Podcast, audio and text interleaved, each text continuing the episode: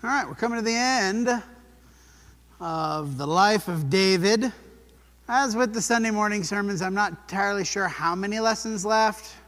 We might do two more after this, at least one more after this, but maybe we'll be done after uh, next week.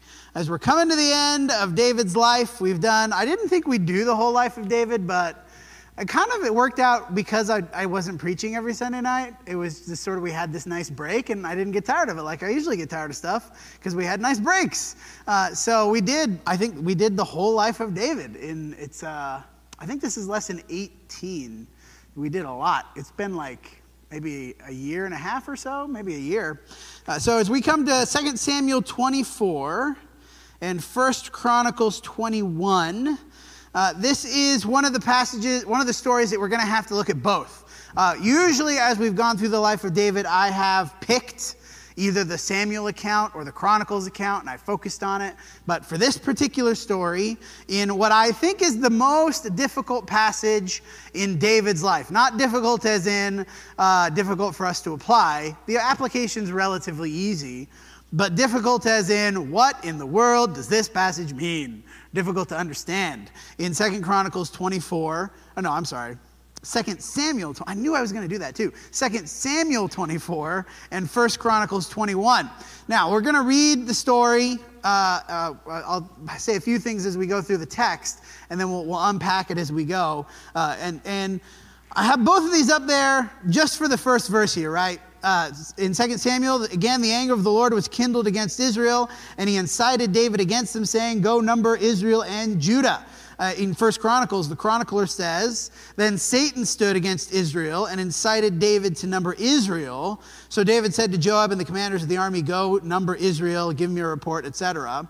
Uh, First Chronicles 21, verse 3, Joab said, I want to note again, Joab is the, the mature guy in the story all the time. Joab is the one. He's kind of like the hero, really, of David's life, that is sort of the unsung hero of David's life. Joab said, May the Lord add to his people a hundred times as many as they are. Are they not, my Lord the king? All of them, my Lord's servants. Why then should my Lord require this? And the chronicler includes a little snippet here that the recorder of Samuel, probably at this point Gad, is recording the, the events of David's life. Uh, why should this be a cause of guilt for Israel? Joab is saying up front, this will be a cause of guilt. But the king's word prevailed against Joab. So Joab departed and went through all Israel and back to Jerusalem. And Joab, Joab gave a sum of the numbering of the people to David. All Israel were there, uh, that many people who drew the sword. And in Judah, that many people. Uh, and again, the chronicler includes a detail that Samuel does not. He did not include Levi and Benjamin in the numbering, for the king's command was abhorrent to Joab. We'll talk about why that is in a minute. Uh, and then after that, so this happens, and then what? 2 Samuel 24:10. David's heart struck him after he had numbered the people, and David said, I have sinned greatly in what I have done, but now please take away the iniquity of your servant in First Chronicles. But God was displeased with this thing, and he struck Israel. And David said to God, I have sinned greatly in this thing that I have done, uh, uh, but now please take away the iniquity. Uh, and then way at the end, so we're skipping over a little bit of stuff here. We'll talk about it in the middle. The consequence that is meted out a bunch of people die. David said to Gad, I am in great distress. Let us fall into the hand of the Lord, for his mercy is great, but let me not fall into the hand of man. Basically, God gives David a choice of consequence. You can have three years of famine. You can have three years of, or three months of loss in battle, and, and you'll lose all the battles for the next three months or you can have three days of pestilence. Those are your there are three options. A lot of threes going on there. His ultimate choice: let me fall into the hand of the Lord, for His mercy of great is great, but let me not fall into the hand of man. He's basically saying, not the losing in battle, but God, you pick out of the other two. So the Lord sent a pestilence on Israel from that morning until the appointed time, and there died of the people from Dan to Beersheba seventy thousand men and then skipping down a bit, David spoke to the Lord when he saw the angel who is striking the people and said, Behold, I have sinned and done wickedly, but these sheep, what have they done? Please let your hand be against me and against my father's house. We'll pause there in the text. A lot to unpack here. Let's dig into some context before we dig really into the story. You'll notice in 2 Samuel, if you have your Bibles open, if you don't, you will not have noticed this because I didn't read it uh, that the story that we're reading here in 2 Samuel 24 comes after David's last words. Chapter 21 is an interesting story that we're not covering, but chapter 21 is an interesting story about the mistreatment of the Gibeonites, and there's some retribution against Saul's uh, descendants. And then there's some, some sort of recapping and, and uh, uh, establishing of David's last words and sort of wrapping up David's life. And then chapter 24, we have this story. Uh, in, in the jarring beginning to this story, coming immediately after the last words of David in chapter 23, Again, the anger of the Lord was kindled. There's no, in chapter 24, there's no context for that. What is happening here? We can go a couple of ways for this. Either some event has happened that, that the, the uh, Gad does not record, or this is going back to chapter 21 where God was mad and he's still mad about chapter 21, and, and this is continuing forward. And so the story really is picking up, I think, after the end of 2 Samuel 21. He, the, uh, Gad is resuming his recording of the, this story when God was displeased with Israel. Now, the answer is why, or the question is why? Why is this the case? Well, the chronicler gives us a little bit of insight into why God would have split this up. This is the first part of the chronicler's summary of David's preparation for the temple. Continues into uh, First Chronicles 22. You'll see, and again, if you have your Bibles open, uh, chapter 21 is the David census and the sin, and then chapter 22 goes right into David preparing Solomon, uh, the temple preparation for Solomon to start building the temple in his reign, right? Because David said he was told he wasn't allowed to do that.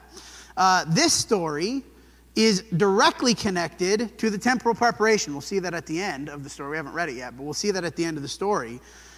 And so I think what's happening here, in, as they're framing this, both Gad, who's recording the end of 2 Samuel, and the chronicler, probably Ezra, who's recording this history. Remember, Chronicles is written after the exile, they've come back.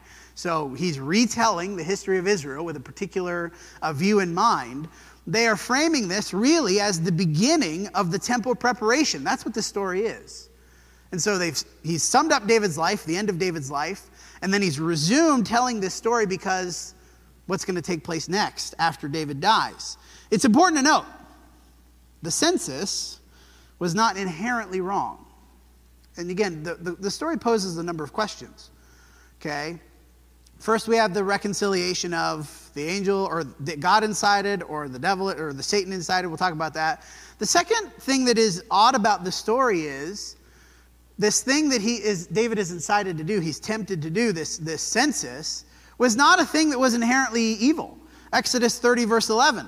This is way back. This is the commandments to Israel, right? To Moses. The Lord said to Moses, when, when you take the census of the people of Israel, you shall, uh, then each shall give a ransom for his life to the Lord when you number them, that there be no plague among them when you number them. Each one who is numbered in the census shall give this. And he goes on, and we're not going to read all that. But what's the point? God is expecting the people to be numbered. He's expecting that. They're going to do that. There's a number of reasons why we would do that, of course, as a as a, a, governmental entity, right? We think about our country. Census is important for us for a number of reasons of, of accounting and, and figuring out how to distribute resources. Like there's a, a number of important reasons why you'd want to have a census. Now, God does say to Moses, there needs to be some particular offering that goes along with that. The possibility that people have suggested is they did not do this in David's census, that they did not. And it's interesting what he says here that there be no plague among them when you number them. Maybe they didn't do this. More details of the idea of a census in Numbers 1. But the Levites were not listed among them by their ancestral tribe, for the Lord spoke to Moses, saying, Only the tribe of Levi you shall not list. You shall not take a census of them among the people of Israel. Chronicles, and why we read the Chronicles passage, is specific to point out, again, Joab being the adult in the room, Joab specifically excluded the Levites from the census that David commanded. And you kind of get the sense David didn't either know about that or David didn't want that. David just said number everybody, and Joab sort of went behind his back. Hey, I know he said to do this. We're not going to number the, the Levites. We're not going to do that. Also of note, Joab did not number the Benjamin, the tribe of Benjamin, in this census. Why is, why is that? Well, it's possible because the current place of sacrifice in Israel at the time of the census was in the tribe of Benjamin, in the land of the tribe of Benjamin. That's where people went to sacrifice because they didn't have the temple, right? The temple hasn't been built yet. The tabernacle is currently located within the lands of Benjamin. And so perhaps Joab is excluding. I know we're supposed to exclude the Levites. Hey, maybe we should exclude the tribe of Benjamin because that's where all the sacrifices are taking place, and we're not supposed to include the Levites. So let's just exclude Benjamin too. That's probably what Joab is thinking. So what's the problem, okay? A census is not evil because God gave them uh, uh, instructions for how to conduct a census. Why is God so mad at the census? There are three main reasons to do a census. And, and, again, this is not just true of Israel, this is true, this is true of all nations throughout history. Number one is taxes. Got to know how many people there are so we can know what to set the tax rate at. And usually, it's done historically that the king would do a census in preparation to increase the taxes. I want to know how much I can get out of these people, right? So, the, and you know, perhaps that's what David is thinking here. Number two was to count up the able-bodied men for military service, which Joab actually does report on that, right? The chronicler is clear. He reports there's so and so able-bodied men who can wield the sword. So maybe that's what David is thinking. I got to number up how many people can I draft? How many people can I conscript in my battles? The last reason to satisfy pride in the king's domain because I'm so awesome. Let's, let's get a count. Let's measure. How can I measure my awesomeness? Let's see how many subjects I have. It's a really nice number for me to think about how great I am as a king because I rule over X amount of people. And Joab is pretty pointed in his objection. Why would you do this? You don't need to do this. May God bless you and may there be a hundredfold more people. May God increase us, but don't do this thing. This is coming after, again, in the, in the story of, of Samuel and Chronicles, this incident is coming after a series of military victories Again, They don't need more military uh, people, they don't need more soldiers. He's just won a bunch of campaigns against the Philistines. He's had great victories over the Philistines. In fact, I think this is the instance, uh, right before this story, this is the instance where the last giant is slain, the last uh, son of Gath. Uh, of course, Goliath of Gath, right? One of the giants. Uh, this is the last one. He kills them in this se- sequence of battles, and they don't need more soldiers. They just have defeated their ancestral enemy. There's no need to conscript anybody else. There's no need to increase the tax base. David's kingdom is flourishing. This is towards the end of his reign.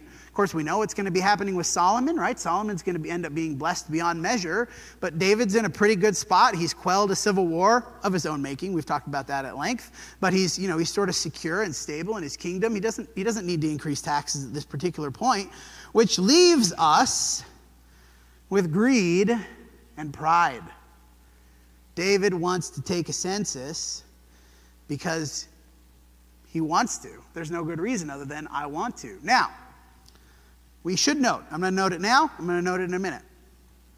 David, in both accounts, Samuel and Chronicles, is very quick to take responsibility for wrongdoing. He does not argue with the punishment, he does not argue with the condemnation. He immediately recognizes, ah, I shouldn't have done that. I, I, I shouldn't have done, I'm full of iniquity. I, I, I've done this bad thing. David is not trying to get around, well, why, why are you blaming me for this? You made me do it. David's not trying to have that attitude. David immediately, without hesitation, acknowledges that he did the wrong thing. And he would only do that if he felt that he had done the wrong thing. Now we're having to infer that. What about the inciting figure? Before we address this, I want to emphasize it one more time because this is a very important part of the story. David and God both ascribe guilt to David in the story. David accepts it. God says, You did this thing. Here's your choice of consequence. Have at it. What, which one do you want me to do? However, we think about the verses that we're about to talk about in the first verses of the story, neither God nor David thinks that they absolve him of responsibility for the census. It's important for us to note that before we get into this. So, the confusing part, I don't know, the confusing, one of the confusing parts of this story. 2 Samuel 24 1, the anger of the Lord was kindled against Israel, and he incited David against them, saying, Go number Israel and Judah. Again, we're just plopped down in the middle of this context. There's no, there's no explanation in Samuel. Why is he angry at Israel? We don't know. Maybe it goes back to chapter 21, but ultimately it's unclear. First Chronicles 21, verse 1, written hundreds of years later, right? This is written way later. Then Satan stood against Israel and incited David to number Israel. So, which is it? This is the confusing part. And this is why I say this is the most difficult text in the life of David.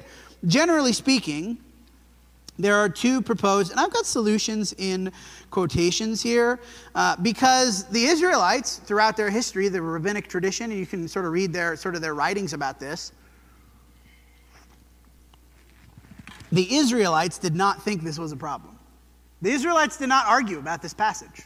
The, the, the traditions of the elders, and right, you can read some of the inner, we've talked about this quite a bit on, on Wednesday nights. The intertestamental period where we have some of the writings of the rabbinical teaching and the different leaders, and the, we have the Talmud later on. They don't, they don't debate this text. They, they don't see a problem with this text. We see a problem with this text. And so, a couple of possibilities here. One is translation, and one is cultural. Let's start with the translation possibility. I'm partial to this explanation, although we'll talk about it. It's possible here that Satan is a poor translation in this verse. Actually, not a translation at all, but a transliteration. Uh, you may, I, I really harp on this idea. If you haven't been here very long, don't worry. I'm going to say this a lot. I hate transliterations. I hate them with, with a fiery vengeance. They're just the worst. In this verse, we have the Hebrew word uh, satana, or uh, I can't remember the Hebrew, the Hebrew way. It's Satan. It's the Hebrew letters that say the word Satan. And then you've just taken that into English and made Satan. In the other Old Testament passages where this happens, this word is, is generally adversary in a more general sense. There are two other places where translators have decided this word should be transliterated as Satan, as a name, as a title. It's in Job 1 and 2. What's happening in Job 1 and 2? We have him going into God, right, the council of God, and he talks and he has this argument. And it's very clearly the, that the Satan, the adversary, is a very particular figure in that story, right? He's going and arguing with God about Job. The other is Zechariah 3 1 and 2, where it's a very similar situation where we have the adversary who's arguing in the courtroom accusing Zechariah. God, you shouldn't pay attention to this guy. You should, you should, you should accuse him and you should, you should condemn him. He's, he's worthless. In both of those cases, this word is preceded by the definitive article the. It's not just an adversary, it's the adversary. It's important to note. In this text, 1 Chronicles 21, that the is not there. It's not the adversary, it's just an adversary. Now, the translators of the New Testament, the NIV, the ESV, I think most of the major translators have decided to transliterate this as the word, the word Satan, the title, the name of this particular adversary. But that's not really what the text says. The text just says an adversary incited David, more commonly as in Numbers 22 22. God's anger was kindled because he went, and the angel of the Lord, this is Balaam, right? Balaam and the donkey. God's anger was kindled as he went, and the angel of the Lord took his stand in the way as his adversary. This is the same word. Now he was riding on the donkey, and his two servants were with him. Perhaps 1 Chronicles 21 1 should read Then an adversary stood against Israel and incited David. And if that's the case, well, we can pretty easily reconcile 1 Samuel or 2 Samuel and 1 Chronicles 2 Samuel says, anger of the Lord was kindled. He incited. How did he incite David? Well, he incited David through an adversary, either some advisor, maybe it was the angel of the Lord, right? We see the angel of the Lord later in the story in Chronicles and Samuel. He is all over the place, meting out all sorts of destruction. So perhaps that's what the answer is. The second possibility is culture. This is the more common uh, explanation of this passage because this is how the Israelites view this passage. More common is attributing this to the Hebrew habit of disregarding secondary causes. What do I mean by that? That's a lot of fancy language. In the Hebrew, Hebrew way of thinking, as in Job, Job is again a great example of this, God never clarifies cause and effect for Job. Job, there's a lot of argument. Why is this happening to me? How did God do? Why did God do this to me? Why, why is this happening to me? When we, of course, are told in the context of the story that it was really Satan. God said, okay, you can go do this thing, and Satan does the thing. But God doesn't seem very concerned with making sure that Job knows that. And Job and his three friends, they're all very clear about, you know, they, they're saying, God has done this horrible thing. Why is God standing as my adversary? Why is God striking me and all this stuff? And God never corrects them on that. just sort of lets them believe that. Because in the Hebrew mind, the distinction between what God permits and what God commits is kind of irrelevant. He allowed Job to suffer, and God did not try to clarify to Job, oh, actually, it was the devil that did that. You shouldn't blame me, because God understands what? That doesn't really hold any water because what is he going to say? Well, why did you allow him to do that? Right? That's Job's next objection. Why? Okay, fine. You didn't literally strike me, but you definitely explicitly allowed Satan to strike me. So, what's the difference? The chronicler then perhaps makes this difference a little bit more distinct, whereas the writer of Samuel, which is again at this point Gad, because Samuel's dead, Gad, as he's recording this story, doesn't really see it's that relevant. Even if he just permitted the devil to do it, he still permitted the devil to do it. And so, in that case, God is the primary cause. On the whole, the Israelites were not concerned, as concerned, with making this distinction as we are. This distinction in the nuance of cause and effect. Satan was the mechanism by which this thing may have happened. Again, this is the, the argument that Satan was the mechanism by which David was tempted here. But at the end of the day, it was God that wanted this to play out the way that it did. And so, as he permitted the devil to do this, he is the one that is inciting in a secondary manner. Now, which of these is the answer? I don't know. James is much more concerned as we come into the New Testament. James is much more concerned with making this distinction when he says in James, what does he say about God tempting? He cannot tempt anyone and is tempted by no one. So James is kind of uh, concerned with this distinction. At the end of the day, whichever answer it is, I want to make very clear God does not absolve David. And David does not absolve himself. David does not argue, oh, but I, I wasn't really in control. It wasn't really me. David doesn't argue that. And God doesn't allow him to argue that, even if he would have. The inciting, the temptation, still left David responsible for his decision. And when we come to application for us, we, in our situation, are very explicitly told by both James and by Paul, right, in Corinthians, God does not allow anyone to be tempted beyond what they are able, even when, and I want to say when, not if, even when God allows the devil to tempt us. Does he allow the devil to tempt us? Yeah, he does. He definitely allowed the devil to sift the apostles like wheat, didn't he? And he allows us to be tested, the tested genuineness of our faith. Even though God allows us to be tempted, it does not absolve us of guilt. We are responsible for our decisions. And it's interesting, Joab arguing to David, what if David had said, No, I can't do that? What if David had listened to Joab? You know, Joab, you know, I think about it. You've said some nice things. I think you're right. I'm not going to do this thing. How would that have played out? It would be interesting to know. Of course, we didn't play out that way, and God knew that it wouldn't. So, the fallout. After being offered three choices three years of famine, three months of loss in war, three days of pestilence, David's ultimate choice is to fall into the hand of the Lord. The Lord chooses pestilence. Again, it's interesting to note in Exodus 30 when talking about the census you shall give a ransom to, uh, for his life to the Lord when you number them, that there be no plague among them when you number them. There is, in, in uh, I don't know if it's coincidental or if it's providential, here we have a plague. We should note again David's extreme readiness to take responsibility.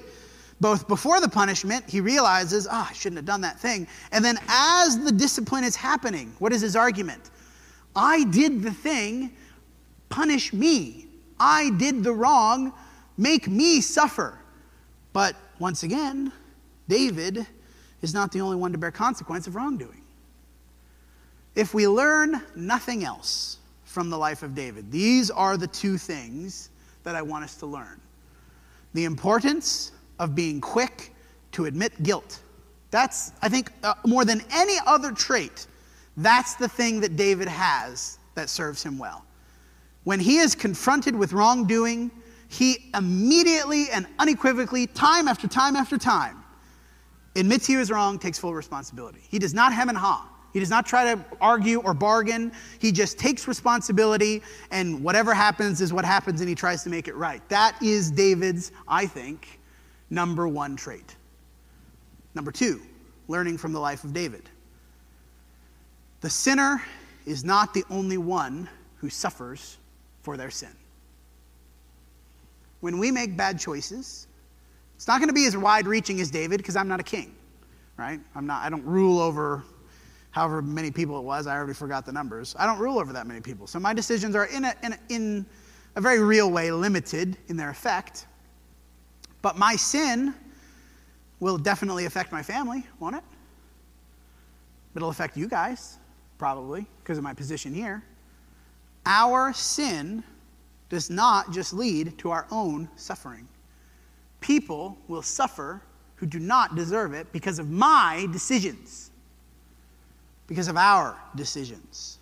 That, again, if we're thinking about lessons from David, think seriously about your sin because it doesn't just affect you, it affects everybody in your life. So, the conclusion here 1 Chronicles 21 22. We're skipping over a bit of the story. The angel of the Lord. It's a kind of interesting the story as it lays out, as it progresses. David sees the angel of the Lord doing meting out the justice here. And he's told, okay, he takes responsibility, punish me instead, stop punishing the people. And he's told, go to this place and buy this site, sacrifice at this place, and I'll relent.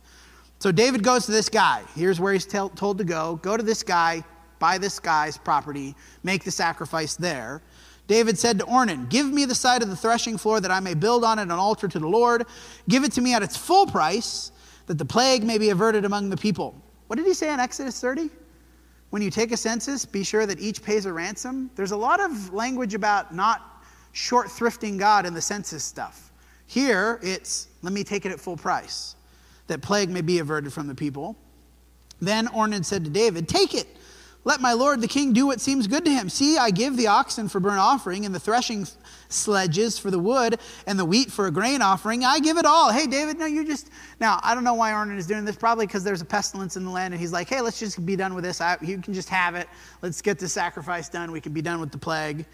But King David said to Ornan, No, I will buy it for the full price. I will not take for the Lord what is yours, nor, and this is the key verse, nor offer burnt offerings that cost me nothing. So David paid ordered 600 shekels of gold by weight for the site. David built there an altar to the Lord and presented burnt offerings and peace offerings and called on the Lord. The Lord answered him with fire from heaven upon the altar. Then the Lord commanded the angel, and he put his sword back into its sheath. Again, David's attitude, things to learn from. David makes a lot of mistakes. We have to infer the sin that David committed, as we previously seen. I think it's either greed or pride, one of those two. That he's either a greedy king or a prideful king in this particular moment. After initially succumbing to temptation, he's quick to turn back to God, calling for the full weight of consequence on himself, and recognizing that if it's a sacrifice from him, it has to be a sacrifice from him. It's not Ornan's sacrifice. Ornan is great in offering to give this, but that would make it his. It's not David's sacrifice, that's Ornan's. David's attitude, again, demonstrating why he is a man after God's own heart, despite all of his flaws. And we've seen a lot of them, haven't we? We've seen so many problems from David. What made him a man after God's own heart is this attitude I will not offer burnt offerings that cost me nothing. 22 1. Then David said, Here shall be the house of the Lord God, and here the altar of burnt offering for Israel. At the end of all this, a site for the temple of God is found. This is where Solomon builds the temple. This site. After all this, it's been inaugurated with sacrifice for the people to relent from this disaster. Now, you could think, and I, you know, I struggle with this in my own mind. Did God just do all this to get us to the point where they could build the temple at the right place? I don't know. It seems a little bit of a stretch. On the other hand, that's how the, they frame it in Samuel and Chronicles, especially the chronicler. The chronicler is framing this whole story as David's preparation for the temple. Why this story is recorded where it's recorded, both in Samuel and in Chronicles, is because this is the story that leads into what Solomon is about to do in building the temple, the thing that's going to be the centerpiece of Israelite life for the next several hundred years. The lessons, as always, seem to be the same from David, things that we've already said here. The supremacy of God's will in our lives, the wide ranging consequences of sin, and the importance of quick and full repentance. And as we see in the story, God does use this story to further his designs, his designs in how this is going to play out in Israel for the rest of, well, not the rest of time, because eventually Solomon's temple is going to be destroyed, but building into the history of Israel, how this story leads into the next. All of the things that happen in our lives, what is it said? And Paul says it God works all things together for good for those who love God and those who are called according to his purpose. Included in all things is what? My sin. God, we could even put it in there, that verse. God works my sin together for good for those who love God, for those who are called according to his purpose. My sin is a thing. God works the sin of others for good for those who are called according to his purpose.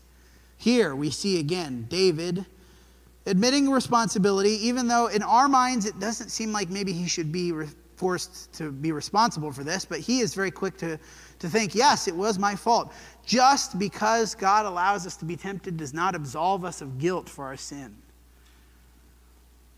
We're expected to be better. Why?